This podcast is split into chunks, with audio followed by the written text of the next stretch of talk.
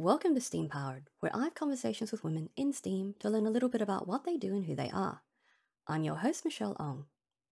My guest today is Jocelyn James. Jocelyn is an engineering manager, and as a disabled woman with a background in human rights, she's passionate about inclusivity in engineering and ensuring that those with a non traditional path to tech have the opportunity to pursue their goals. Join us as we talk about Jocelyn's indirect route to tech, improving the tech interview experience, and how remote work promotes inclusivity.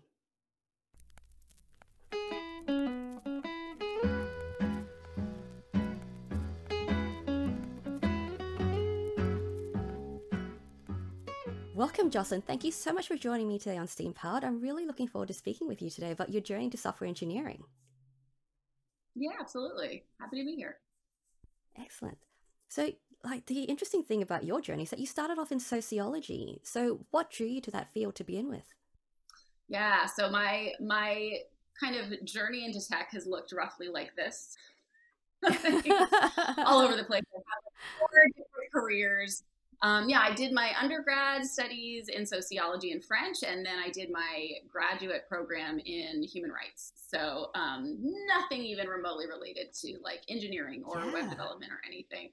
Um, I actually started my um, I, as, as an undergrad. I started out studying um, international relations, which was like a fusion of the poli sci and economics department. And I got about yeah. a year and a half into it, and I was just like, "This is fine, but it's also very boring."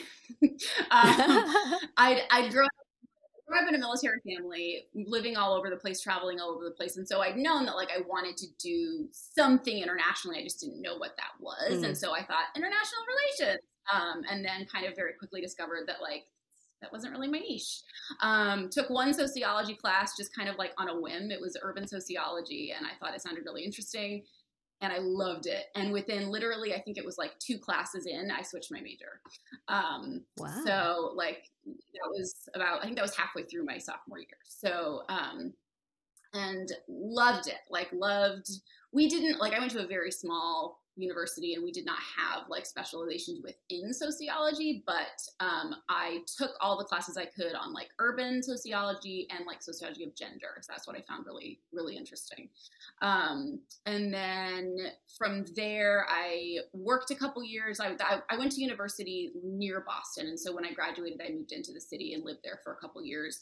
Um, worked in like um, refugee services for a couple years and then moved to London to do my master's, um, which was in human rights. So, um, yeah, happy, like, happy to keep talking about how that eventually led to engineering. Yeah, but to. happy to also pause if you have questions so far. No, that, that's really cool. But, like, so when you, you know, got interested in sociology and the people aspect and you know just wanting clearly it's because you want to be able to do something might be actively changing something so why human rights yeah. specifically as your masters um so i had decided that i wanted to focus on um so specific uh mental health uh mental health it's like the most my dissertation was like so incredibly specific and i went into my master's program knowing exactly what I wanted my dissertation to be on. Um, That's very cool. So I, yeah, I focused on utilizing artistic therapies to rehabilitate survivors of trauma, specifically um, gender-based sex trafficking. So it's like wow. a very specific thing because um, I have a I have an artistic background. Like never professionally, I didn't get my degree in art or anything, but it's just always something I've done. All of the you can't see it, but all of the art in my apartment is like stuff that I've done. Um, and I just find it like very therapeutic. Um, so I wanted to kind of combine that with like a lot of a lot of the, the studies that I'd done in my undergrad program for sociology around like gender and gender based violence and things like that. Um, so yeah, decided to do human rights um, and and then yeah focus very specifically on like that aspect of human rights um, and then realized i couldn't really support myself uh, yes so that was that was it's very it's a bit too niche to be able to yeah Yeah, it's very, and what I discovered, I mean, I knew it. I knew going into that field and, you know, the field of nonprofit and NGOs and human rights. And like, I, I was never going to be getting rich and that was fine. Um, but kind of what I didn't realize was that like a lot of the, a lot of the programs for like my specialty are not even they're they're volunteer based like they're completely volunteer run wow. they have maybe like one or two paid people on staff and then they have all these just like voluntary roles. Um, and yeah. so I was like, cool, well, I'm not independently wealthy, so that's not to work. Um, oh, ended gosh, up like, yeah. I, I stayed in London. Did, did my master's in London um, and, and ended up, I loved it. So I ended up, actually got my dog there. She's from London. Um, ended up being there for several years and just worked i didn't i didn't work specifically in my field i worked um, in the forensic psychiatry research unit at queen mary um, just doing that like, sounds interesting research admin. It was, yeah. yeah it's very. Um, that I, I recently discovered that like that particular institute doesn't exist anymore at Queen Mary, oh. um, which is kind of strange. I don't know why, but um, but yeah, it was it was a very interesting like research um, project that they that they had. Um, did that for a couple years um, and i was like it's sort of, sort of tangentially related it was like you know i like focused on mental health in my dissertation and i was like okay now i'm like working in a like psychiatry research unit it's like mm, sort of related um, but never really worked in my field like never yeah. never got a job doing like doing human rights if you will um, like yeah. you know doing research or prevention of you know of trafficking or aftercare any of that um, and i moved back to the states in 2014 early 2014 and um, was like applying to all of these jobs that i was that sounded super exciting and i was qualified for and the pay was just abysmal like it was i mean we're talking like like minimum wage. Um, and they wanted someone with a master's degree with experience. And i'm like i you can't oh. have both of those things. Like yeah. um i got very disillusioned just in general kind of with the sector. Um and ended up that, that's kind really, of randomly really ended up teaching esl yeah it was it was it was rough. Um so like ended up teaching esl for a couple years which i sort of fell into but ended up really liking and like being very good at um but I did that for a couple years and then I kind of felt like I'd gone as far as I could go. Um, you know, like I I'd moved up. So like mm-hmm. I I created a curriculum for like a new a new program at the school. Like I and then I'm like, okay, well, what do I do now? This is it. so um that's when I made the made the switch into tech. So I was about to turn 30 and I just had like a, a very real, very honest conversation with myself where I was like, what do you do you want this for your life like do you want the like the financial instability the like you know the kind of dead end of like the career i'm like i don't really want that for my life um and mm. my brother-in-law is actually is an ios developer and so i i had a lot of talks with him about like what does this look like is this a thing i could do um and eventually decided that like i would just would just it was like go big or go home uh, so i was like yeah. all right i quit my teaching job and i did like I, I did a, a four month intensive, um, like full time course, like boot camp as they call them. Um, and that was like end of 2016, beginning of 2017. Um, that that that I did that course, and then like became a developer. so, um, yeah, that, and I was living in San Diego at the time. It's um, a very convoluted story. I was trying to move back to London. that didn't work. Um, so finally ended up out here. I'm, I'm, now in Manhattan, in New York. Um, finally ended up out here in 2018, fall of 2018. Um, and yeah, have been have been working in in tech and in software ever since. That is very very cool and quite the journey. And it must have been very challenging spending so much time focusing on this area in human rights and not being able to apply those skills in a way that you'd like to. Yeah, yeah, it was super frustrating. Um, I will say I never I never regretted what I studied because I had I had an amazing yeah. experience in my masters. Like I the people I like the, the cohort that I studied with were wonderful. We all got along really well. We were all very close. Um, I'm still best, like, I consider some of them to still be my best friends. Um, had like a, you know, a great, like, course experience. Um, so I thankfully never felt like, oh, I wish I'd done something different. Um, yeah. But but yeah, it was very disillusioning to like to you know put in that much like passion and time and effort and money um, and be yeah. like, oh, just kidding, I can't actually support myself in this industry. Um, mm. So and like I can't actually do the thing that I thought I was going to do with my life. Um, so that yeah, that was hard, and there was definitely like there was only a it, it, was a it was a big risk what I did to like to do that that just like massive pivot into mm. um into development and into software uh because like it could have very much blown up in my face. Um, yeah. because like I had it wasn't even like oh this is something I've been interested in or oh this is something I kind of did as, as a hobby like at all. It was I had never yeah. considered computer science or software or develop like it didn't it wasn't even on my radar.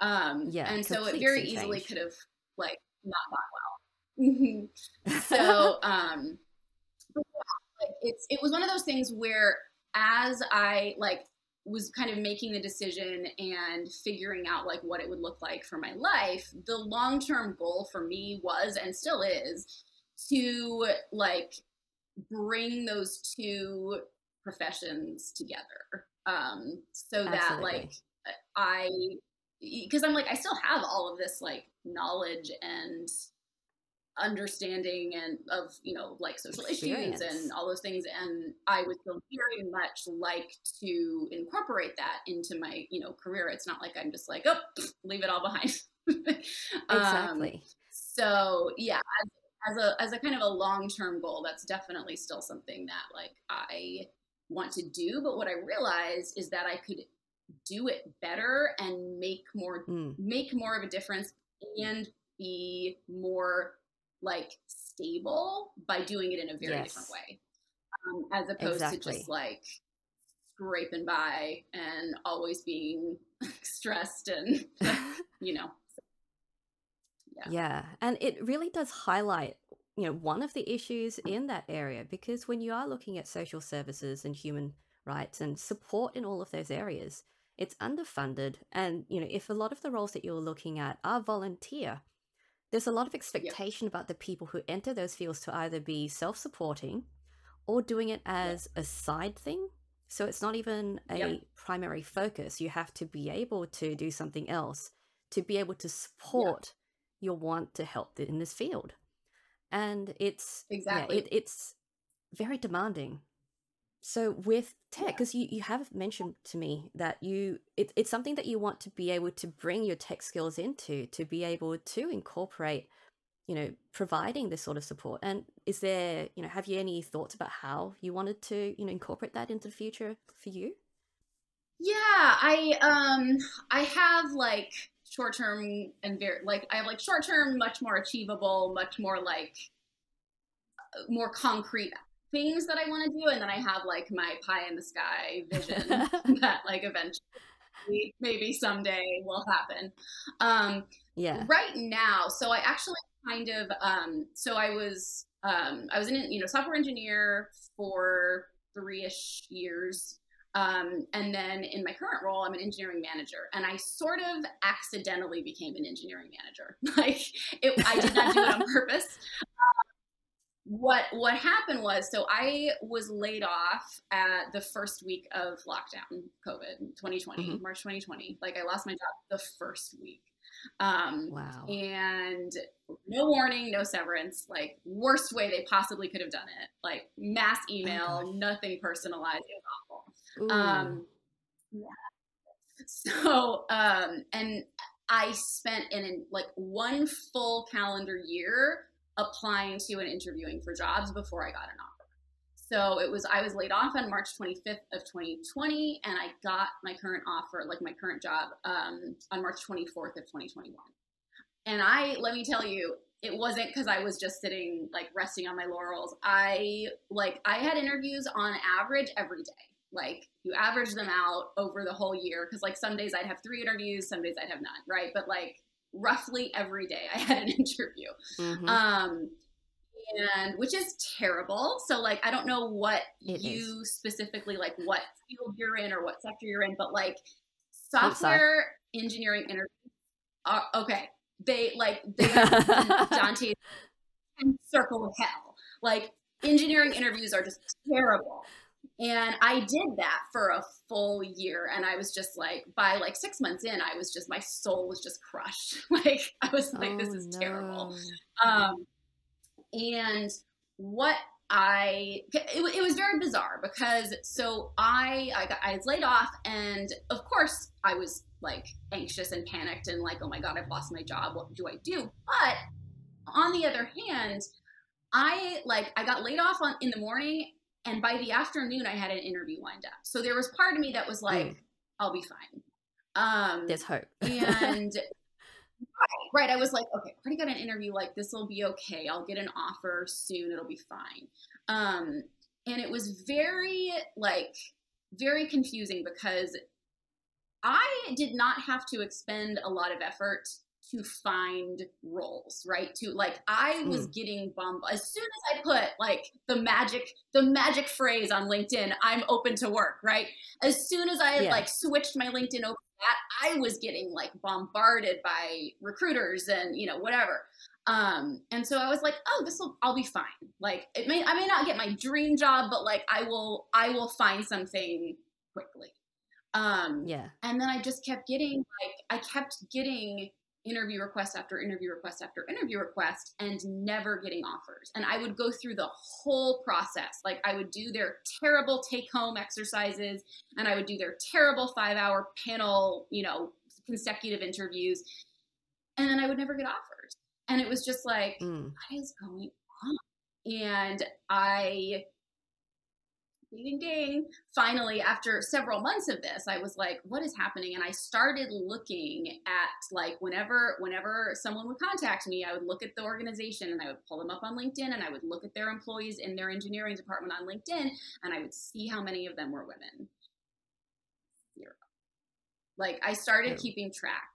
And of the hundreds of interviews that i had over the course of a year i think maybe three or four of them had women on their interviewing panels, and maybe an equivalent number had women on their engineering teams. Mm-hmm. And that's not like, it's not egregious if it's a startup and there's only five people and there's two engineers, right? Like, okay, well, you can't yeah. have the rainbow, like, you know. but and some of them were like that, right? Some of them were they were right. They were these very small startups, and I'm like, okay, it's fair enough but some of them were not. Some of them were like big organizations or even like women centric organizations, like like marketing products to women, and they did not have any women engineers. And I was like, mm. oh, okay. I'm the diversity tick box. like, look, we interviewed a woman. Tick. like, we're not gonna hire yeah. her, but we're gonna interview. Her. And like, and I was just like, oh, that's what's happening here. And I'm sure that's not like the case when, with every single place I interviewed, but it it happened often enough across a broad range of, of industries and you know whatever that I was like, oh no, this is definitely a thing that's happening because the interview processes are so skewed in favor of this one particular demographic, which is people who studied like computer science at college yes. and had like you know years of foundational like algorithmic whatever and have all these things just like stored in their head and I, that's not me and that's i mean it will hmm. surprise mm. no one that like the majority of people who are doing computer science degrees are like straight white men so those are the people that are like that these interview processes are skewing in favor of um and so I'm like, okay, this is all like I'm figuring this all out over the course of like this terrible. I called it my year of interviews, like this terrible year. Um, and just like kind of like with human rights, just like becoming more and more disillusioned. Where I'm like, oh no, can I even round two do this anymore? I'm like, I'm so tired. Like I'm just so tired. Mm. Um, and finally, finally, um, so the company that that I that I now work for um, found me on Twitter actually, um, and you know, sent me a message and said like, "Hey, we're looking, you know, we're looking for people. Would you be interested, et cetera, et cetera?" Um, and I was like, "Yeah, sure, why not?" Um, and they had two open roles. One was just for you know individual contributor, and one was for manager. And I very intentionally said, like, okay, let me interview for the individual contributor role because I had like I was so like what what had kept happening over the course of the year was like I would get contacted for these roles that were senior engineer roles. And mm. I would mm. get all the way through the process and at the end they would tell me, "Oh, sorry, we we're not hiring you because you don't have enough experience." And it's like, yeah. You're the one who found me. You knew what my experience was. like I'm not, you know, I didn't make it up. Um, yeah. And so I was so tired of that and so tired of like going through the whole just like grueling process only to be told you don't have the experience that I was like, you know what? Let me err on the side of like the, the lower end spectrum because I yep. can't go through this again. so I'm like, well, yeah, yeah, yeah. I'd be happy to interview for like the, you know, the engineering role rather than like the team lead role. Um, and so yeah. I, I, the first interview I had for the like for the individual contributor role, and um, the manager called me up after the interview and said, "Hey, we like we really liked you." But we have this other role that's like it's it's manager role and it's you know like higher title, higher more money. Would you be interested? And I was like, yes. um, and I was very honest. I was like, the exact same thing I just told you, which is like honestly the reason that I that I decided to interview for this role is because I like I'm so tired of being told I don't have the experience necessary for these more senior roles. So anyway, um, so that's kind of how that ended happening, where it was like I had not like I had not intended to go into engineering management um, yet. Like it wasn't something that I was ruling out. It wasn't like, oh, I never want to do that. But I was not actively looking to be an engineering manager yet. Um, yeah. And honestly, what what kind of tipped me over the edge um, was the year that I spent interviewing, where it was like, this is terrible. Like this industry is so broken, and like just it's just awful. And I felt like I can make more of a difference in a managerial role than I can in a individual contributor role. Um, mm.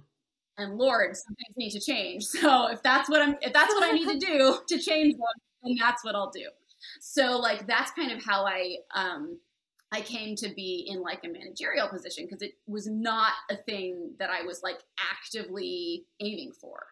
Um, yeah. And I had I have had some I mean I you know I was I was only a software engineer for about 3 years but like in those 3 years I had some truly terrible managers like and I sort of when this opportunity itself it was sort of like I almost felt like I was like you know what like cuz of course there's imposter syndrome and all that and I was like I don't even know if I'm mm. qualified to do this like and then I was like I had to talk with myself and I was like the fact that you're even wondering that already makes you a better manager than some of your previous because managers. You're, like because you're actually questioning yeah, like the, your your thought processes.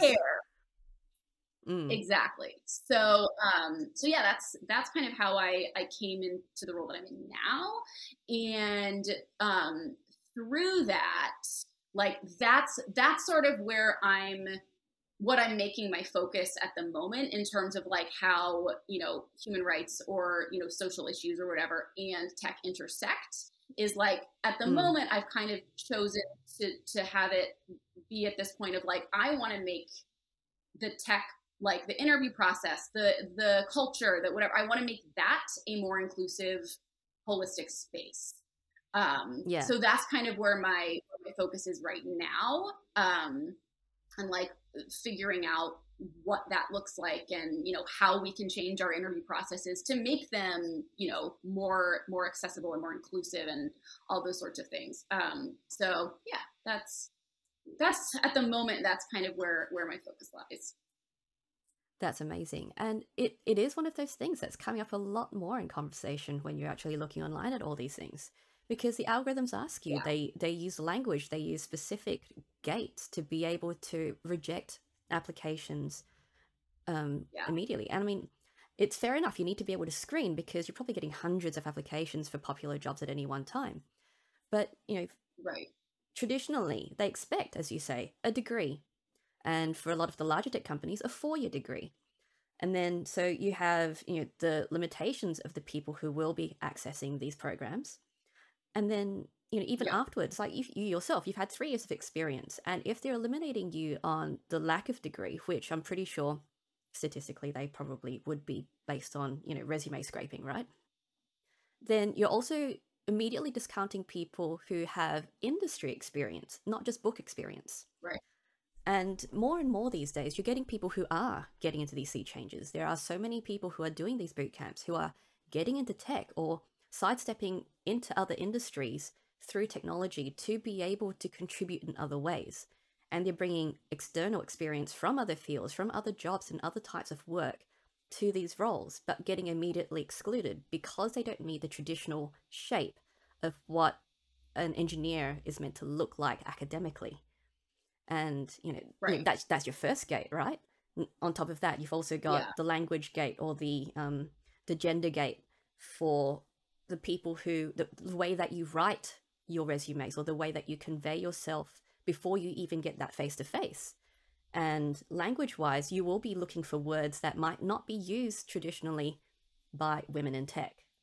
And it's just because of the way we speak, the way that we articulate ourselves. So all these algorithms are designed to kind of shape a certain look and feel for an organization, but not in a way which might yeah. actually be beneficial to innovating in that area. Right. like I think the the most egregious the most egregious example for me was I interviewed for um, a role at a company that makes like plus size clothing. So like mm. very much aimed at women, right? I mean, they do make men's clothing too, but like Who's yeah, who's the, the biggest market for that? Women. Right? yeah. And they had and we're not this was not a small company. Like this was a large mm. company. Um and they had nary a woman in sight on their engineering team.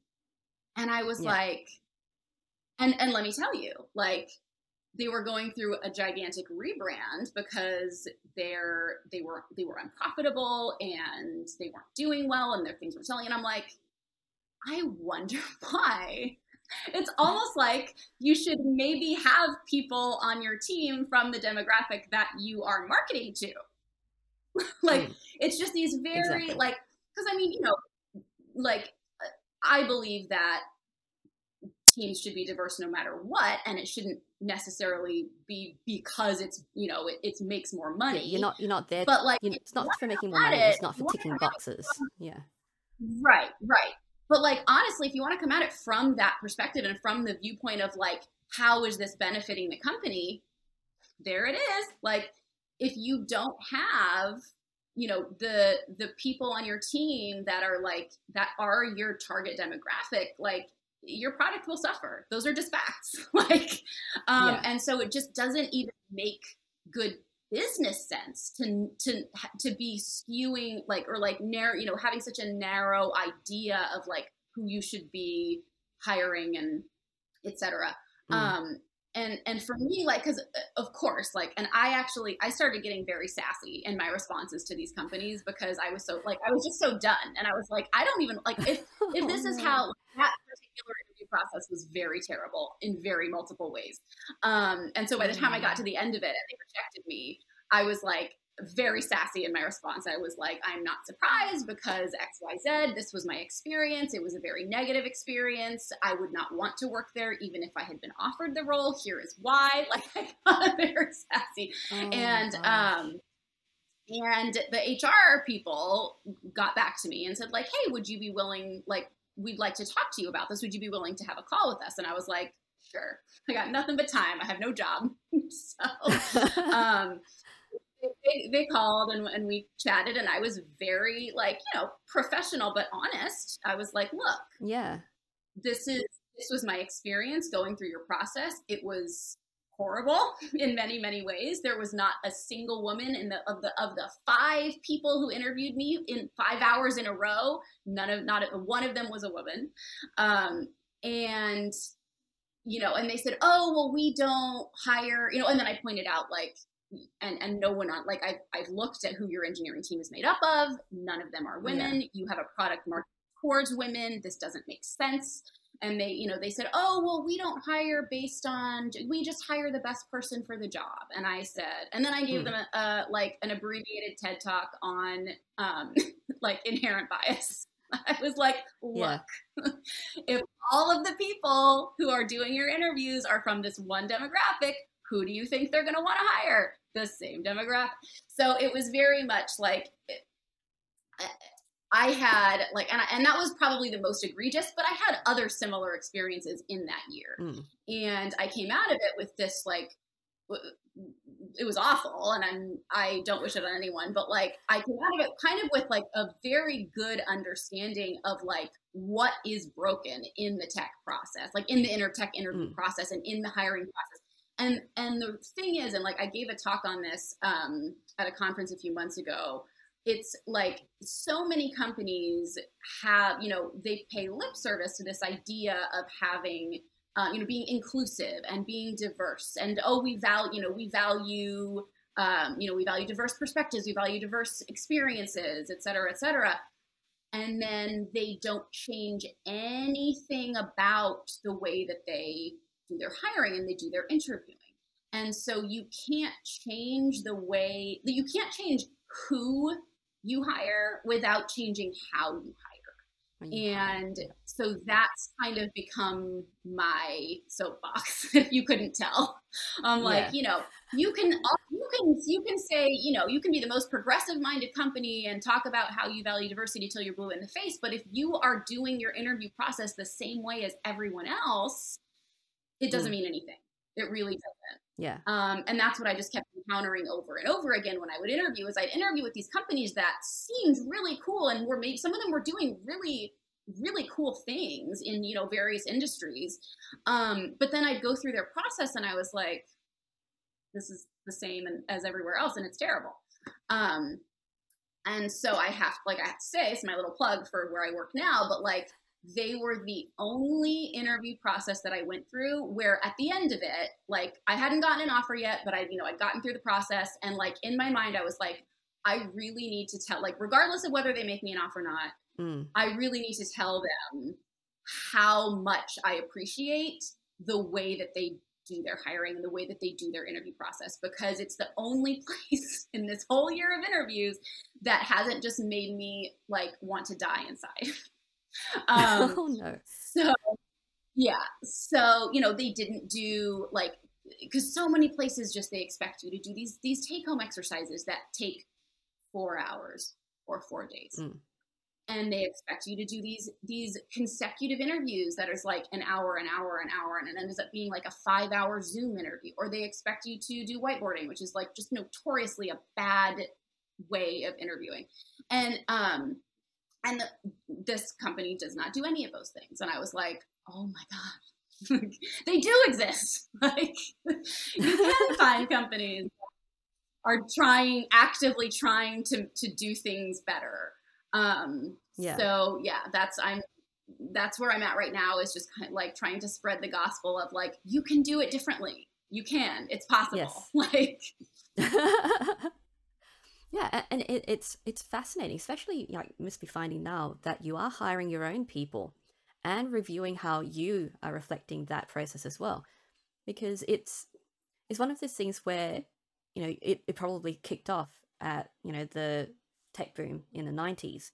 And you went, okay, right, so everyone's going to be wanting to be here. We need to get all these people through. We need to be able to interview them. We need to do it efficiently and effectively. But, you know, how can a four month interview process be effective and efficient? and, yep. you know, you're looking at yeah. all the way that people are reviewing these things, all the way that people are, you know, the fact that you, there are people in, uh, the fact that there are organizations that can teach you how to pass these interviews who can coach you in wow. negotiating the salaries. And, you know, there's a whole industry built up to be able yeah. to game the interview system. And, yes. you know, when you when you have to create a side industry to support this process, surely there has to be something that needs to be done to change the way it's right. done. Like if you can game it, then is it really doing the job? Right. yeah. Exactly. Ah. exactly. And like the the strawman argument that I hear all the time is like because my my like my soapbox specifically is like stop doing whiteboarding in interviews. Like it's ineffective, it's stressful, it's anxiety inducing, like and and it's not a good way of gauging someone's skills in the real like in a real life situation. Like we all yeah. google stuff all the time right? Like senior engineers google how do i how do i center a div? Like all the time. And we're pasting so from the fact that like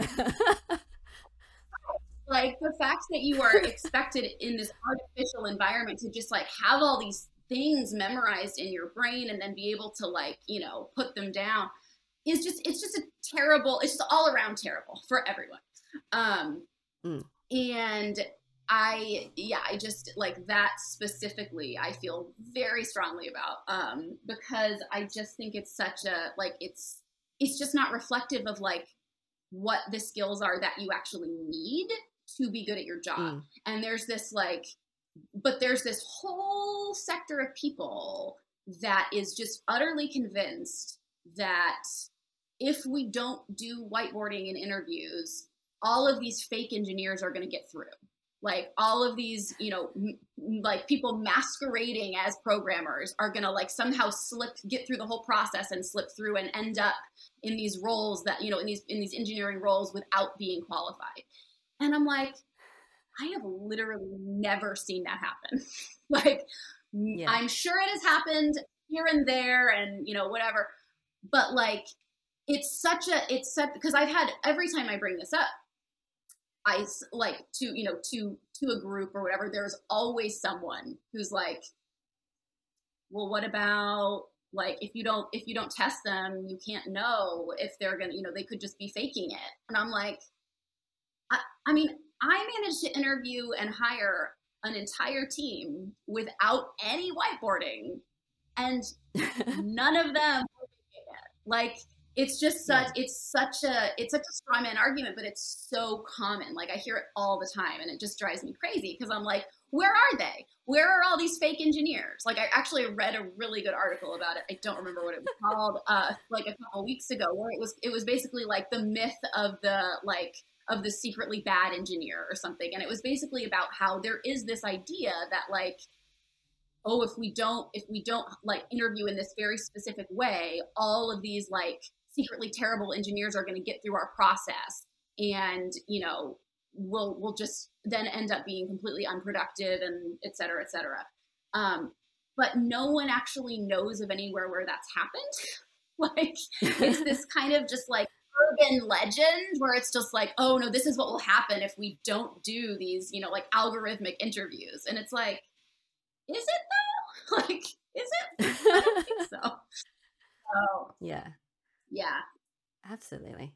And there's so many ways to be able to kind of suss out your fakers. And even then, like, so many of the. Hmm, let's see there's a lot of imposter syndrome that happens in this space.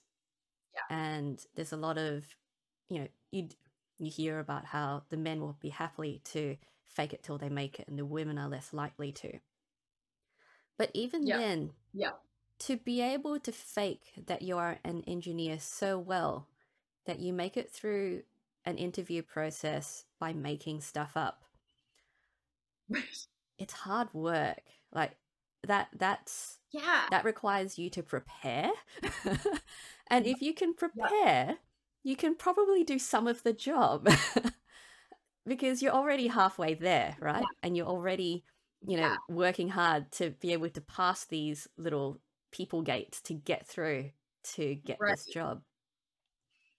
And the number of people who would do that are outliers. So even if you're going through an interview exactly. process and out of a hundred, one person you've hired on over the last six years is a dud, that's still cheaper than a protracted interview process. exactly yeah it's it's there are so many reasons right why like why Yeah. there are there are better ways to do this um yeah for sure Yeah. yeah, it, it, it's almost self fulfilling as well because, you know, you you talk about how they've got all these Mhm. fears about if we do this any other way, then, you know, we're clearly going Right. to have all these problems. But we're afraid to try it the other way because the current way is sort of working for us right now. yeah So that you can't you can't explore, you can't test your like the, the hypothesis. devil you know yeah.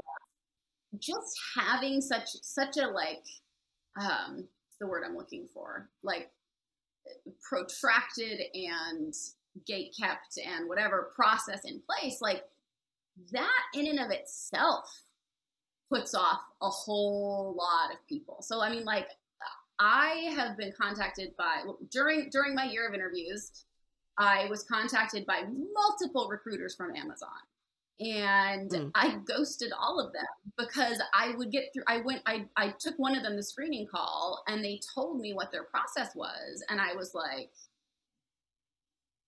absolutely not like i'm not doing that i'm not putting myself through that um yeah. and and so many of these companies are like that where it's like they're self-selecting like candidates are self-selecting out just knowing what the process is. Like not even having start not even going through the process but just like knowing that like okay that's what i would have to do. Absolutely not. You know? Yeah. um so like it, it, i i hope that like eventually because currently the market is very much in favor of engineers rather than companies where it's like you know there's Yeah. so much demand and there you know there's so there people need engineers um and i'm hoping that like that will allow us to be a little more demanding of how these interview processes treat us because it was like when i was Yeah. going through all this a imposter syndrome right so like even after you know three years in in the industry whatever i still was like oh i should probably just do whatever they ask um and b like just sheer des- sheer economic desperation. It was co- like you know the height of covid. I did not have a job. The unemployment system in america is a disaster. Like i live in manhattan which is like the Yeah. most expensive place you live. And so I was, you know, I was basically like, I did. If there were a few times, a few instances where like the process, like they were asking me to do, was just like it, it was beyond. And I did say one or two times, like, no, I'm not doing that. Um, but for the most part, I just kind of had to suck it up and be like, okay, I guess I'll go through your terrible process because I need a job. Um, Yeah. and and you just don't have any leverage right because it's like if the Mm. you know if you don't if you don't want to do it well guess what there's 10 engineers lined up behind you and they'll do it um, whereas now i feel like the power balance has shifted a bit where it's like Yeah. oh everybody needs engineers and maybe we as engineers can be a little bit more selective of like oh you want me to do xyz for your process? No thank you. I'll do x and y and then you know i don't we can talk but you know. So i'm hoping that like, that will that will shift some things a little bit um, because there definitely i've definitely seen conversations around like more conversations around like okay this is pretty terrible maybe we shouldn't put up with it like Yeah. types of types And of things also, so Exactly. And I mean, with, you know, the increased, you know, demand for people to apply and the number of people who are starting to get into tech in unconventional ways, you know, we're hopefully reaching a tipping point where they are going to have to start changing those processes or they're going to be losing out on some quality talent that they're not able to screen for. Yep, exactly. Well, and I'm already seeing it. I'm seeing it happen with uh, remote work. So, like, I, I was never someone who actively pursued working remotely. I did not think I wanted remote work. I, because I, I, I blame it on like office culture brainwashing me for the first, you know, ten years of my um, where I was just like, I had this mindset where I was like, no, I don't really want to work from home. Like, I like having the separation of like this is my home life, this is my office, and like I live in a studio apartment, so it's like you know I, I don't have an office. Like my office is right there, yeah. and my bed is right there, you know. And yes. so I thought that like oh no i'd rather have like i want to you know ha- go into an office and you know work in person and then you know have my separation between home and work and then um mm-hmm. and then covid happened obviously as as we know. Um and everything was remote. Had to be. And so all yeah. of the all of the everything i was interviewing for over that you know that year was remote. Some of it was like some of it would have gone back to in person at some point, but a lot of it was just like fully remote. Um, and that was just yeah. the reality. And the job that I ended up taking is fully remote. They don't even have an office in New York. Um, and so it was just kind of like, oh, this is what this is what happened, and this is the way it is. And let me tell you, like, so I, it's almost exactly a year since I started working there. Um, and like a month in, I was like, I can't believe I haven't been working from home all along. like working in an office is a scam. Like not for every industry and not for every person. I mean, I teaching remotely would have been terrible. Like because I was, you know, I was a teacher yes. for a while, and I'm like, oh, God, I can't imagine having to do that remotely. Yeah. Like that just sounds awful.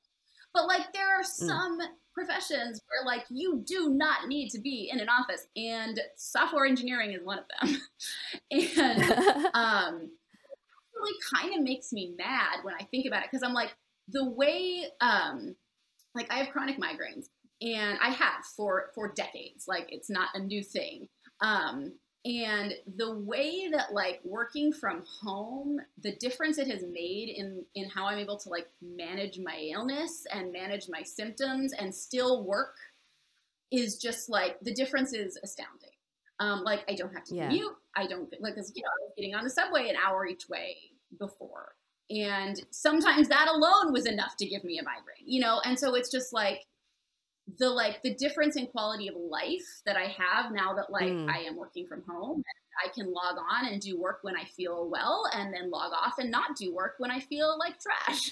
Um yeah. And like that sort of freedom to do that has just like I'm like I feel like I got scammed for 10 years by like by like big big office, right? like trying yeah. to convince me that I needed to be in the office in order to do anything. Um, because I'm like, oh, I will never go back to working in an office. And I sometimes like I get despite the fact that I have changed my LinkedIn to like I am not looking for work, um, I still get bombarded recruiters and you know whatever all the time and every so often, one will come through. One came through today that was like, this will be an in person role. And I'm like, well, good luck filling it because guess what? none, none of us want to go back. Like, because we know we don't need to. That's the thing. Like, I would not mind having a position where, like, they have an office, you can go in if you want to. Maybe you go in for a meeting or once or twice a week or whatever. Mm. Like, fine. But the idea that like you need to be in an office physically in order to be productive is just ludicrous. Like, and we yeah. all know that now. And like the wool has been pulled from our eyes, and we're like, no, like we're not, doing that. So I'm like, every time I see a, a job posting that's like, oh, you must be in like in person, I'm like, good luck. Because like, yeah. nobody I know in this industry wants to go back to in person. So it's very even like even seeing that power balance shift a little bit has been like very rewarding. Definitely. And you know, I've actually been freelance since 2008, working for myself hmm. remotely mm. with, you know, yeah. clients locally, interstate, internationally. And every now and yeah. then I get a recruiter say, oh, you know, I, I think this is going to be a really great role for you, but it's in the office. And he's like, no. And I had one very honestly say to me, so I was reaching out to you to see whether you'd be interested interested in this role. And one of the perks I wanted to offer you was work from home Fridays, and clearly that is not going to be a selling point for you. and it's like, no. no. Thank you for seeing that. yeah. Yeah. But yep. it's seeing that transition once COVID kicked in was very interesting interesting for me because it's like, yeah. hi, welcome, you've joined us. yes, yep. And like I've actually like I have been surprised at how much I enjoy working from home. Like because because again, yeah. I was like I was I think I was brainwashed like, you know, into this idea of like, oh no, it needs to be separate. We need to be in mm, whatever. Um, like even in a stu- I was I was worried that like I'm like I live in a studio. I'm just gonna be in the same room all day, every day. Am I going to lose my mind?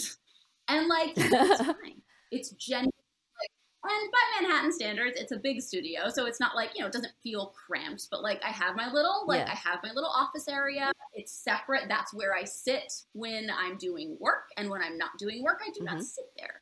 So like there is even yeah. within my little my little abode, there is like a division between like my my work and my not work. Um, Exactly. But but yeah, I definitely I definitely feel like I can't believe I spent all these years thinking I needed to commute to an office. like Yeah. And it, it's different okay. for everyone, of course. I mean, with yeah. A lot of people, you know, work from home is perfect. And especially I mean if you have conditions that you need to manage or you know you've got kids. I mean kids it's a different issue because there's other things that you have yeah. to juggle for all of that. But you know the yeah. idea that you have the flexibility of doing these things and even i guess more recently the better companies to the work for are the ones who say okay we've got core hours you know between x and x we need you to be available otherwise you know make up the rest of your time before after whenever at night yeah. whenever you work best because you will know when you are most effective and you know yeah. that kind of idea and that kind of ability to be flexible i think is the best way so even if you do have you know companies where you require on site, you can still be flexible about it and still allow right. your people to work in a way that makes them perform the best at the role that you have them to do. And, you know, right. obviously for a few of my friends who've had to be remote for all this time, they've just been hanging up for going back into the office because they just can't deal with the isolation. And, and that's fair because some people yeah. are like that. They work most yeah. effectively in that environment. So yeah, the important thing is being able to give people that choice and that ability to decide exactly. when and how they can work in order to bring the best work to the people they're working for and for themselves. Yeah. And it, it's great that, you know, all of this shaking up of everything is getting people to think about that a little bit more. And, you know, hopefully that yeah. allows us to be a bit more inclusive of people with, you know, illness or disability or you know particular social yeah. preferences spoons you know all of that kind of thing and yeah you know, yeah we get lots of ways of being able to reform the way that we work like even the idea that you like you must work an eight hour day in order to be productive and like contribute and get things done um like even that is just i'm like do we know like because I will say, like, one of the things you learn to do when you have a chronic illness is like you get real efficient because you don't know how long you're going to feel well. So, like, you know, I'll wake yeah. up and I'll feel okay. And then two hours later, I feel like trash, you know? Like you just don't mm-hmm. know. And so you have like I have this mindset of like when I feel well, I'm like go, go, go. Like do, hurry, do the laundry, do the have your meetings, hurry, do it all. And like and I've had to do that for so many years that like it's just second mm-hmm. nature mm-hmm. to me. So I'm like I don't like I so for example, yesterday um I woke up I did not feel well and I was but I had morning meetings. So I was like, all right, let me just suck it up. I usually log on around 10 a.m. and then I'll I have like a meeting at 11:30. I was like, let me just suck it up. I'll do, you know, some do a couple hours of work. I'll go to my 11:30 meeting and then I'll log off and I'll sleep. because um, then I had I had afternoon meetings too. So I was like, all right, I can log off at noon, do my do take my meds, do my sleeping, and log back on at three. Um, and that's what I did. So I, you know, I like took my took my three hour little like na- meds and nap um, and logged back on. And I still so I'm like I worked you know ten to twelve ish, and then I worked three to six ish, And I got everything done that was on my to do list for Yeah. that day, even with taking that like three hour gap in the middle.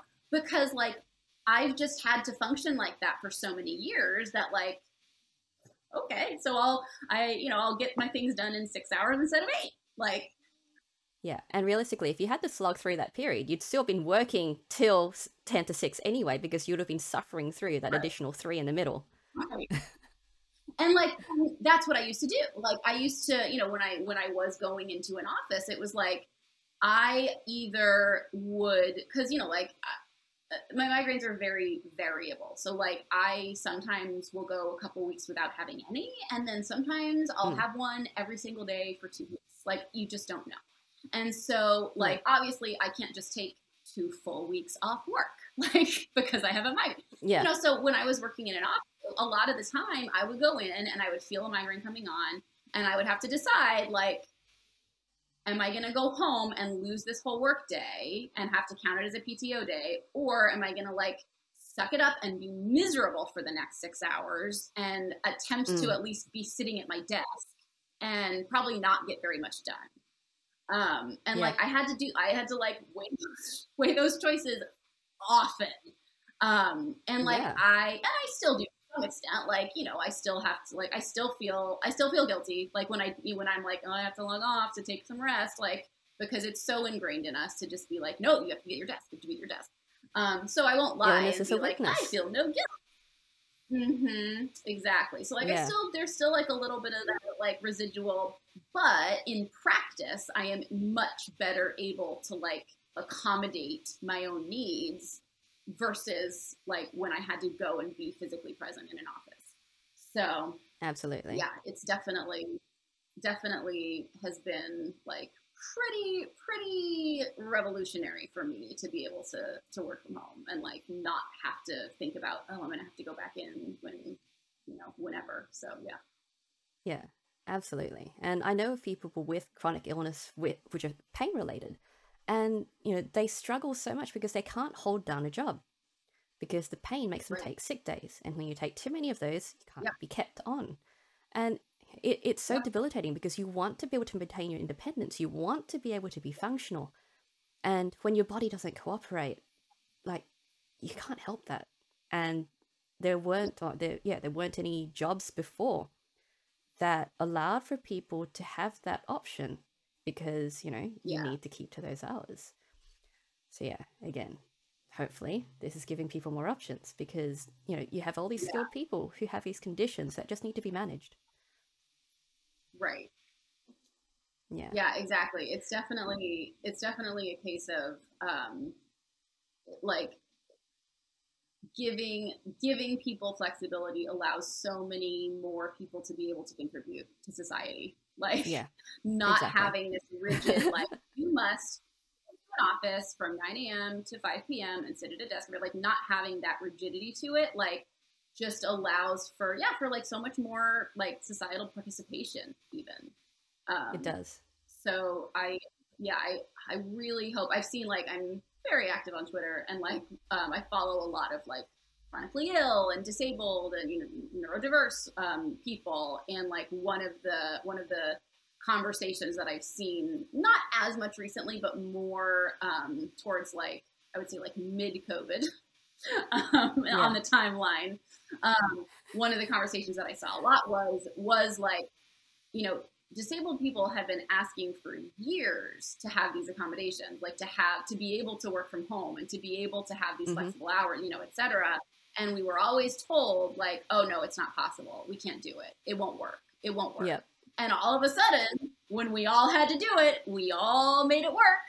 Um, so it was Yeah. like you know this kind of like told you so? Like why didn't you listen to us? You know? Yeah. Type of a and and also then like seeing seeing like the anxiety around like is this going to be a long-term change in our society where like we do allow allow more flexibility and allow more accommodation and allow, or is it just going to revert right back to like well Yeah. pandemic's over time to go back to the office so like um yeah we'll see i guess Yeah, we will. And I guess if, if you want to look at the more uh, penny pinching aspect in terms of, you know, needing to offer financial support and government funding to be able to support disability and illness. And, you know, you'll have a lot of people who are on these payments because they have no other choice. They want to be functional, they just can't. And the only option they have to fall back on is being supported by, you know, the system. But when you allow them Yeah. to have the independence to do these sorts of things, you're alleviating the pressure on the system. So, you know, you won't Yeah. the funding can go to other areas that need support because now you have this segment of your population who can now support themselves be healthy mentally both and physically because they can support their conditions and you know Yeah. it's only really win-win when you look at it in that perspective but you know it, Yeah. it's one of those shifts in the way that we approach these things and the way that we approach people who do need that help yeah Yeah. Well, and then of course in America, we also have the whole issue of like our healthcare is is like based on employment, right? Like, yeah mm-hmm. which is, I mean, I could talk for an hour and a half just about that. I have so many thoughts. yeah I, I- I think so so many thoughts. When I was a teacher, when I was a teacher, my students, I, I taught ESL to adults, and my students always knew that like if if if they wanted to run the clock out, like at the end of class, if they like didn't want to do an assignment or like whatever, they one of them would just be like, "Teacher, what do you think about the U.S. healthcare system?" And I would just rant for like 20 minutes. They knew that was Oh, like wow. the topic, the topic to raise if they just wanted to run out the clock. Because yeah, I just like so many thoughts and feelings about the U.S. healthcare Yeah. system, especially having experienced what it. Because like I lived, you know, I lived in the UK for almost four years, um, and Mm. like having experienced universal healthcare and then coming back to this, yeah and I'm like, Yeah, how a can anyone think that this is how it should work? I know that the Yeah. UK system is not perfect. No system is perfect, but like Yes. I will tell you, my migraines were a lot less severe while I was living over there, and I don't think it's a coincidence that it's because I did not have to stress about my healthcare. Like I never Yeah. had to worry about medical bills. I never had to worry about, you know, specialist costs and treatment costs and all that sort of thing. And that makes a difference. Like, you know, um, so yeah, I oof, the whole the whole like healthcare being tied to employment thing is just utterly bonkers to me. Um, but because that was the other thing is like Yeah. when I lost my job in you know in March of 2020, I also lost my healthcare. So it was like yes and yet like it is better now this like the system is slightly better now than it was like i don't know 10ish years ago because we theoretically have like um medicaid medicare coverage for for like low income um Mhm. so theoretically you have you like you can access healthcare and health insurance if you are like at a certain threshold of income um but the bureaucracy to like to get to get to it is Mm. just painful and like and what happens is like for someone with a chronic illness so like i have you know i have multiple doctors multiple specialists multiple med- medications multiple treatments and every time i switch insurance i have to get different doctors renew my renew my like um, go through re re go through the whole process of getting my my prescriptions approved getting my treatments approved. It's a nightmare. Oh so like I had to do all this in like I was I lost my job, I had no income, and on top of it, I lost my health insurance and like wasn't able to go see my regular doctor because they weren't covered under the new insurance that I got through the state. Like it's just such a disaster. Um oh gosh and like and yeah the lack of continuity I of care is yeah it's appalling. And I remember like the I had a I had a month of gap between like when I lost my job and lost my health insurance and when my new like state health insurance kicked in. There was like a gap of one month. And one of my medications cost seven hundred dollars. So in the middle of a pandemic with you're no unemployed job, I meds. seven Yeah. dollars for this for a month for this Medicaid. Like, and I'm just like, it's wild. It's wild. It is. Yeah. Yeah. Definitely Yeah. another whole separate conversation. I'm like, see, see, I can just go on and on. Exactly, it. yeah. Like, it makes me so mad. Oh. Yeah. So, okay. So that I don't keep you too late, we might start wrapping up with those last questions. But yeah, definitely, yeah, definitely something that we could go on for a lot longer talking about. It it's there's so many fundamental issues with the systems, you know, all over the place, right? Yeah. Especially when Yes. it's, you know, all about a society where we need to be healthy and it's Right. it is almost stigmatized to be unhealthy in any way. And yeah, Yeah. it's Yeah. other things. Yeah. Anyway, so moving on to those last questions. what hobby or interest do you have that is most unrelated to your field of work? Oh wow. I feel like every single one of my hobbies and interests is utterly unrelated to my work. That's why that's why it's kind like it's it's very strange that I ended up in the role that I'm in and in the industry that I'm in is cuz like yeah, none of my like interests, hobbies, whatever are even like adjacently really related. I'm very artistic. Um I've I've at least dabbled in like most forms of artistic expression. Um, so like I draw. I paint, I dance, I write music, I sing, I play the piano.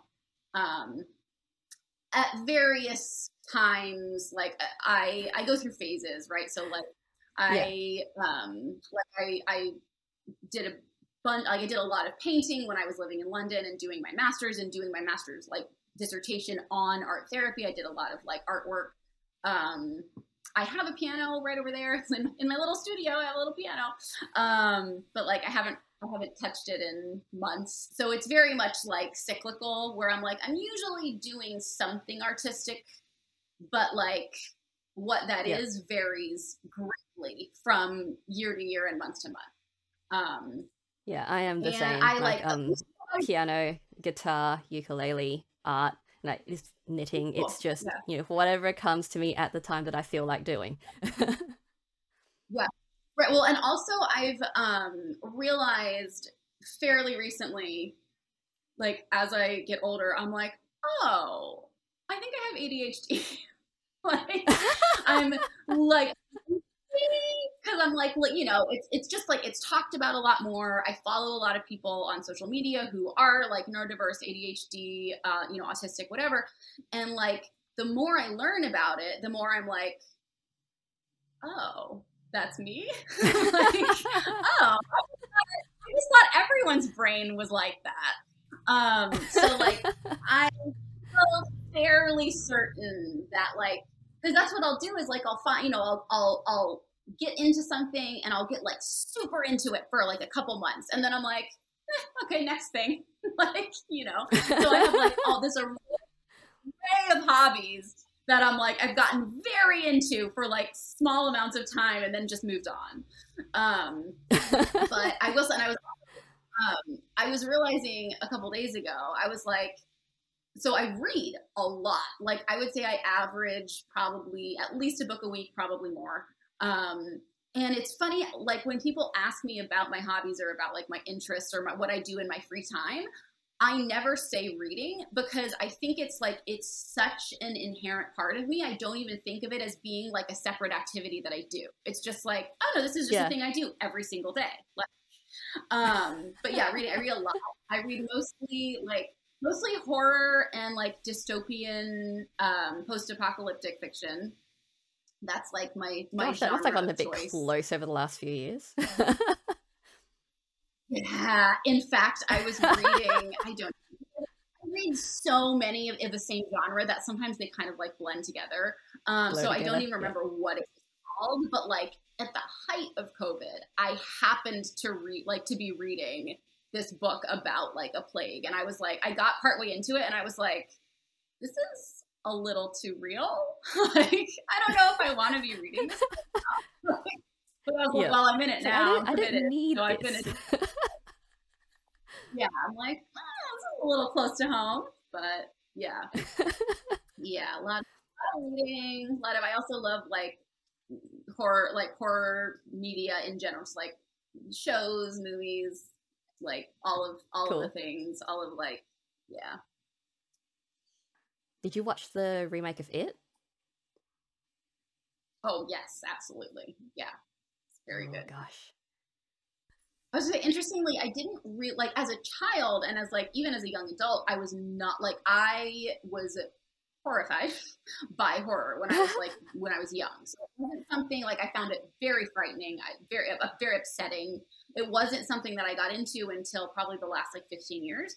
So a yeah. lot of the stuff that's like that, you know, anything that came out like pre 2009, I probably haven't seen. But like anything that came out since, especially in the last like five years, oh, I've seen it. like, in fact, oh, during the pandemic, when I, it's still the pandemic, but during 2020, when I was employed, um, yep.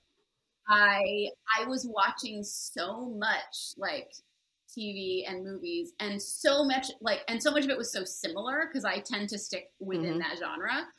Um, that I was like, I would forget what I'd seen and I'd rewatch it. and so I started, I had to start a spreadsheet of like all of the movies and TV shows that during 2020 so that I could keep track, so that I could like, if I was oh, like, wow. have I seen this? I could just like, look at my spreadsheet and like look it up. yeah. There are definitely a few films in specific genres where you know, they're all so similar, and you start watching, going, pretty sure I've seen this, but now I can't remember. yeah, yeah. Like if you if you were like me, watch like all of the same type of media all the time, like they just start to blend together, and you're like, did I already see this? I don't know. Same, even so, yes. and sometimes I also will be able because like when I read something, I'm ve- like I'm a very visual reader and like I will yeah. picture it very vividly in my head. And so sometimes I can't remember if what I've seen or watched was a book or a movie. I'm like, wait, is this did I read it or did I watch it? Like, I don't know. Sometimes both. That's cool. So, yeah. Yes, sometimes both. Yeah, um, yeah. as a kid, I was pretty squeamish and I thought that I yeah. would kind of, you know, shock therapy myself out of this by rewatching the TV series of it over and over and oh, over. No. It didn't work. Still squeamish. Less say, squeamish than I used to be. Work. No, yeah. it was an experiment that just didn't pan out, and now clowns are a bit problematic. Yeah, but yeah, but when the new It came out, I saw the trailer and I went, well, given my background with it, should I rewatch this? And I saw the trailer and I just went, nope, nope, nope, nope. Nope, straight out of that. And went, no. it, look, it looks amazing. Fair enough. It looks absolutely incredible. I think yeah. they would have done a fantastic job, but nope. that is very fair. Yeah. Yeah. Oh, There's God. definitely some movies yes. like that where I'm just like, nope, too scarred, too scarred. Not not gonna watch that one. Yeah. Yeah, absolutely. It's like, nope, there's a line. That's crossed it. I'm done. yeah. Okay. Uh, let's see. Which childhood book holds the strongest memories for you? Oh God. Well, as mentioned, I'm like am and always have been avid an avid reader. I was like I was like the kid in lit class who would like had already read all the books and was like, "Teacher, give me something else to read." Like everyone hated because I was like, "I already read that." um, but probably my childhood book that like um that I just read over and over and over again and like I think still holds up is A Little Princess. Um oh, I don't know if you're familiar with it. Have you read that one? Yeah, read it ages ago. Long time ago. Yeah. I mean, you know, it's a children's children's book, but like I mean, because yeah. we, we had, you know, we owned the book. We had like like the special hardback, you know, whatever. Um, Ooh. and I just remember like rereading it multiple times and just like loving it every time. Um, and yeah, and I'm like, because I was actually thinking about this fairly recently, like over around Christmas time. Um, I was talking about yeah. the movie Princess with my friend, and I was like, yeah, it actually yeah. really holds up. Like, it's got some pretty like pretty good themes in it. um, about like you know dignity and kindness and all those sorts of things. Um, so yeah, that that one I would say has had a, a pretty big influence. That's awesome. So as a child, what was yeah. it that really got to you about it? Um, I mean, I also was just like obs- I was a very strange child. Um, strange child, strange adult. Um, but like, I'm like, I didn't know. Of course, you never know that you're strange when you're right. But I'm like, I'm like, like thinking back more recently back of like I was explaining to someone a couple weeks ago. I was like, yeah, I was like very into like collecting rocks and gemstones as a child. Like I used to make my parents take me to like rock and mineral like trade shows as a child. I'm like, I guess that's not that's cool. but at the time, I was just like, yeah, this is what I'm into.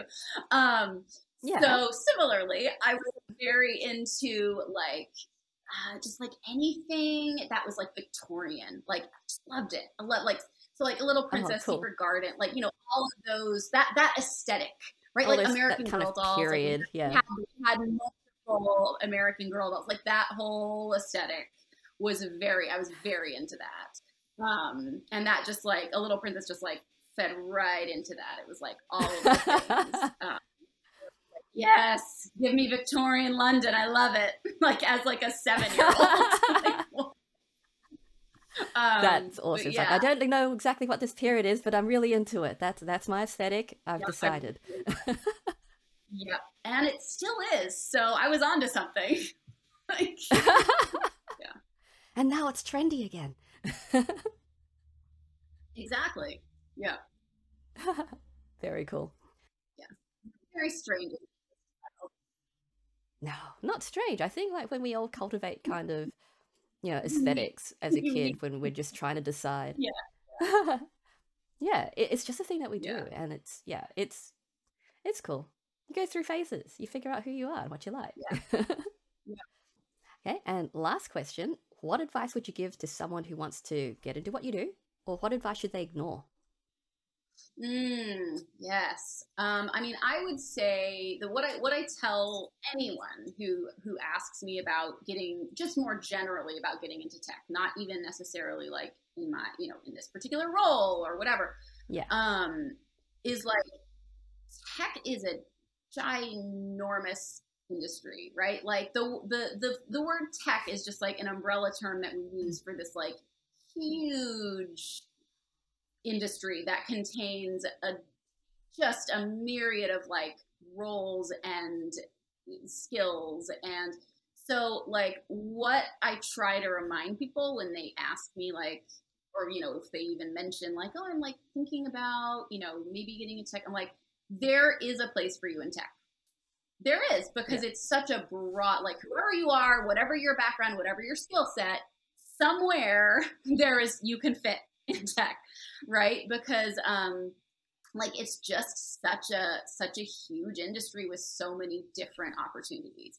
And um, so I mean, like you know, the the way that I chose to approach it was like, and I feel like it's um, I, so I did my boot camp in like 20 late 2016 early 2017 and I feel like since then it's just like exploded right? Whereas like because when I when I did my boot camp it was um there I was living in San Diego and there were I think maybe two or three boot camps in San Diego at the time. By the time I moved away in 2018 there were just like they were springing up everywhere. Um and so I feel like there are there are so many options now for like how how to get in, like how to get into tech and and what to do within that. Um, I would also say, like on a practical level, um, like a practical financial level, don't like you don't need to pay a ton of money to learn these skills. There are places that will tell you that you do, um, and it it because I've I mean, I, I did a full time boot camp, so it was like, you know, it wasn't it wasn't free, it wasn't cheap. But I've heard of places that are charging like essentially the equivalent of what you'd pay in the US for like a university yeah. degree just to do one of these boot camps. Mm-hmm. And like, you don't need to do that. You don't need to give someone forty thousand dollars to to be able to get in you know your foot in the door of the tech industry um Yeah. so like hey, that you might as well go to do university. Ex- and I think a lot for a lot of people, it's the time factor, right? So it's like you go to university, that's four years. You know, you do one of these boot camps, like it's six months, maybe. You know, maybe a year, depending on which one you do. But um, but yeah, I so that's that's like on a practical level that like there, I feel like at this point in um, in the industry, there are so many resources now for people who Mhm. want to learn and who want to be like in in the industry in some form um, like either free or affordable resources um, it Yeah. might take a little digging but like they're definitely there so don't feel like you need to shell out you know tens of thousands of dollars to learn these skills because you don't um, Mm. and the other thing I will say, and this is, I mean, like, so the way that I got my first job in tech, because I think that that is like one of the biggest, like, beyond learning the skills, like, once you learn the skills, like, that's obviously a hurdle to get over. Yeah. Um, but then I feel like after that, the biggest challenge for me was like getting my first, like, getting my foot in the door, Job. getting my first job in tech Yeah. um, and especially now where there's like a, a very large demand for senior engineers and less demand for junior engineers um, and for me the way that i got my foot in the door was an internship like it's not hmm it's not ideal it's not going to work for everyone um, i will also say like paid internships like that right like in order to be ethical, an internship should be paid. Um, Mm. So, like, my first job ap- after my boot camp was an internship. Like, it was paid, but it was basically minimum wage. Um, Mhm. So, like, you know, it wasn't. I, I want to be. I want to like be honest with people about what my path into tech looked like. It wasn't like I did this boot camp and then I started making six figures the next month, right? It was like I Yeah. did this boot camp. It was four months. Then I then I got an, an internship, like a part time minimum wage internship, and I did that for a Mhm. year. And then I got like then I moved out to New York, and then I got like a contracting role that was like you know much like full time, much better pay, but still a contract, still hourly, right? And Yeah. it wasn't until 2019 that I got like so I finished my boot camp in 2017 and in 2019 was when I got my first like salaried benefits job in tech. Um and so I want like I want to be very honest about that. I don't want like not to discourage people from like from Mm. from from getting into tech, but to paint a more realistic picture of like yes, you can have this, you know, well paid, you know, financially secure, you know, fulfilling job, it probably will not happen overnight, right? It's and and everyone's path to that probably going to look different. Um Yes. and for me, like one of the best ways to do that was to get an internship. And like the way that I supported myself while I was making minimum, like I, I worked like 20 hours a week at the internship. And then I worked, I went back Yeah. to teaching. I did 20 hours a week of teaching, which was like Mhm. at the like better pay than the internship, right? So Yeah. that because like the thing the thing with with like a lot of careers and and with my career as a teacher was like the ceiling Mm. for that was like right here, right? It was like I was making 20 an hour and like maybe I could have hoped to make 25 eventually, right? But like that's the Yeah. ceiling. Whereas with tech, it was like, okay, I started out as an intern making $13 an hour. Like it was not great.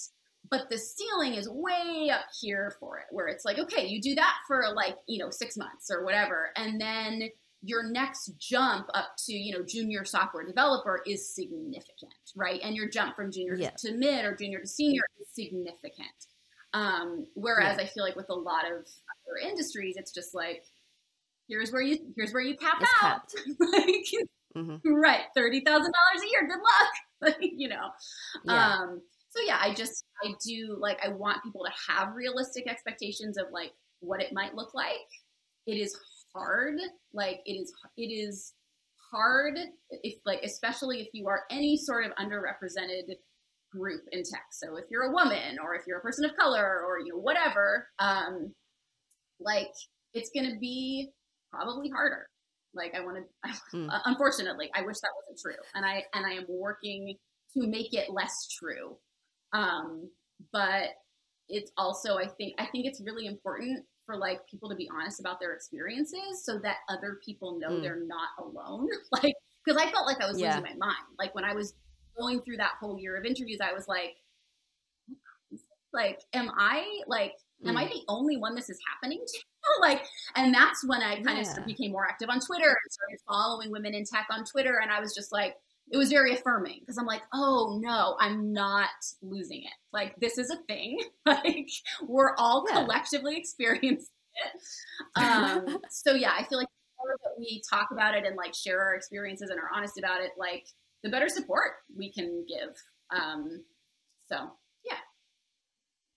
You often see because in social media, it's all about you know perception right so being honest right. about these experiences being able to share about the fact that you know we do we don't have that straight line that you know all these journeys yeah. it, it is an actual journey. You're not just going to leap out and go right done i've achieved my goal. You're going to have steps on the way and sometimes they're not going to be great steps. Yeah. but you know it, it's about yeah. having an understanding of what your goals are and being realistic about the fact that it may not go exactly to plan. Yeah. Yeah and i mean i think like being willing to like to I hate to use the word pivot because it's such a startup-y, like we're like pivot, we're pivoting. But like being willing to pivot your your goals and your expectations, like yeah. is a big part of like succeeding in I mean, I think in any anything in any industry, yeah. but I think especially in tech. Because like I mean, I didn't set out to be like I said, like I kind of accidentally became an engineering manager, right? Yeah. It was like, oh well, planning on this, but like the opportunity presented itself. It aligned with kind of like what I wanted to be doing and what and you know what I was interested in, and I was like, okay, let's see how this goes. Um, so I think kind of yeah. being willing to to like to make those like little pivots or big pivots as the case may be um yeah in your like trajectory and in your in your goals or your path um i think is like like moving to new york for me was was my second choice. Like I was trying yeah. very hard to move back to London. My whole goal, like in getting into tech, in you know making this huge transition, like my one of the main focuses of that was that I wanted to move back to London. I never wanted to leave in the first place. Yeah. I had had to leave for like whatever immigration visa reasons, various, and yeah. I wanted to this. I wanted this this visa for people in tech that would have allowed me to move back. And I mm. spent a whole year working on my visa application while I was doing this internship. And I submitted it and it got rejected. And it was just like, cool, what now? What now? Yeah. Um, yeah. And I mean, I had always had New York as my backup plan because I like, I had never lived here, but I, my sister lives here. I visited multiple times. I knew I really liked it. Um, and so like that was my kind of plan B if if the, the mm. UK visa did not come through, which it did not. Um, so I moved out here. I was like, okay, I guess I'm going to New York. Um, moved out here and like was a, a little worried that it was always going to feel like my second choice and it kind of felt like i'll be honest it kind of felt like giving up like when i when i got the visa rejection and i was like cool, I guess I just have to live in New York now. Like it was very hard for me to accept that and to not yeah. just because I'm very stubborn. Like when I set my mind to something, I'm like, no, this is the thing I will do. Um, and so like it felt like like it felt like giving up to just be like, well, I guess I'll just move to New York instead. Um, but I've been very happy here, and I've been very happy with my choice to move here. Um, and it has not felt like Plan B. Um, so I think also just like yeah. being willing to like, you know, have have things go a little differently than than you thought they would um, is is pretty crucial sometimes. Yeah, exactly. And you know, I guess another thing, a lot of people feel that when you make choices for financial decisions, that they are somehow lesser choices. But I mean, right? You know, you you made that you made that choice to switch fields entirely because it wasn't going to support you. You were not going to be able to survive. You went to tech because tech, Yeah. realistically, has better opportunities for being able to get Yeah. financial stability. And those Yeah. decisions to go into these areas are completely valid. And you know, a lot of people feel, oh, but I don't want to do it for the money. It's like, well, you need money to live realistically. It's okay to do stuff for the Right. money, but you can do the stuff not for the money as well while you're doing the stuff for the money. It, it's okay to have both.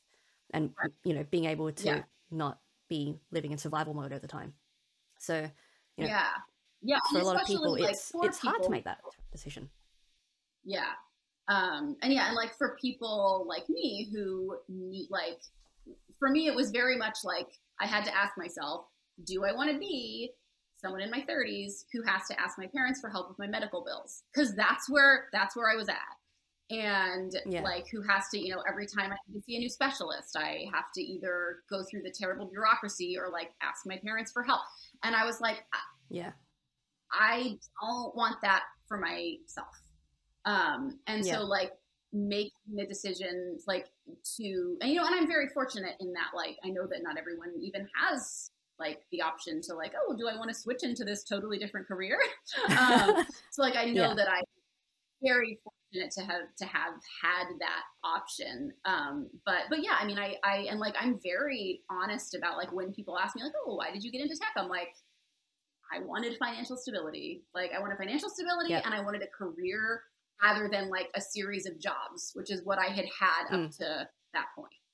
Um, Yeah. and yeah, like you said, I think that like if that's the perfectly valid reason, like to do something, right? Is because like you want Yeah. you want to be independent, you want to support yourself, you want stability. Like I think that's completely valid. So yeah, Yes. Amazing. Okay, well, we might wrap that up now since, yeah, going for ages. Could keep talking, but yeah, it's getting a bit late for you. so, thank you so much, Yeah. Jocelyn, for speaking with me today. It's been so great learning about your indirect path to tech. And yeah, just thank you for being so honest about that journey. It's, yeah, been fascinating talking to you about all of this. So, if people would like to learn more about what you do, where can they go? Um, so I, as I have mentioned several times, I'm very active on Twitter.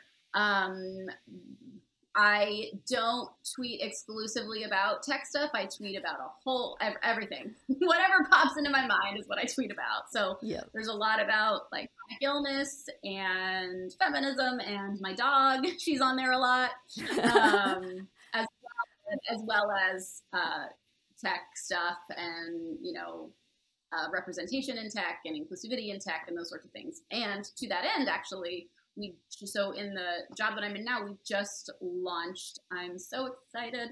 Um, I've been working on launching an internship program, and we just launched Nice. like the job. Like I just posted the job ad for that today. So there is a link to it on my Twitter. Wonderful. anyone wants to be my intern? It's paid Awesome. because we're Excellent. Not a problem.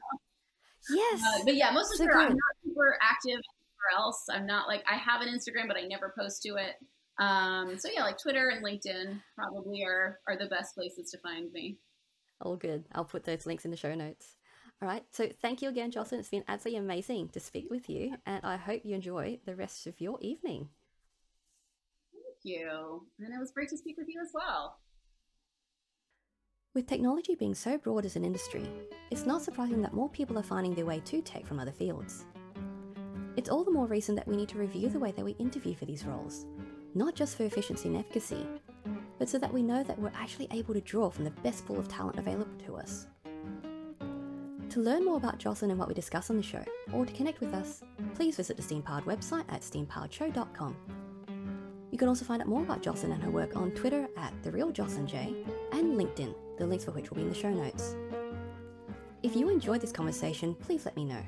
Subscribe to the show, leave a comment, and share this with your geeky or geek curious friends.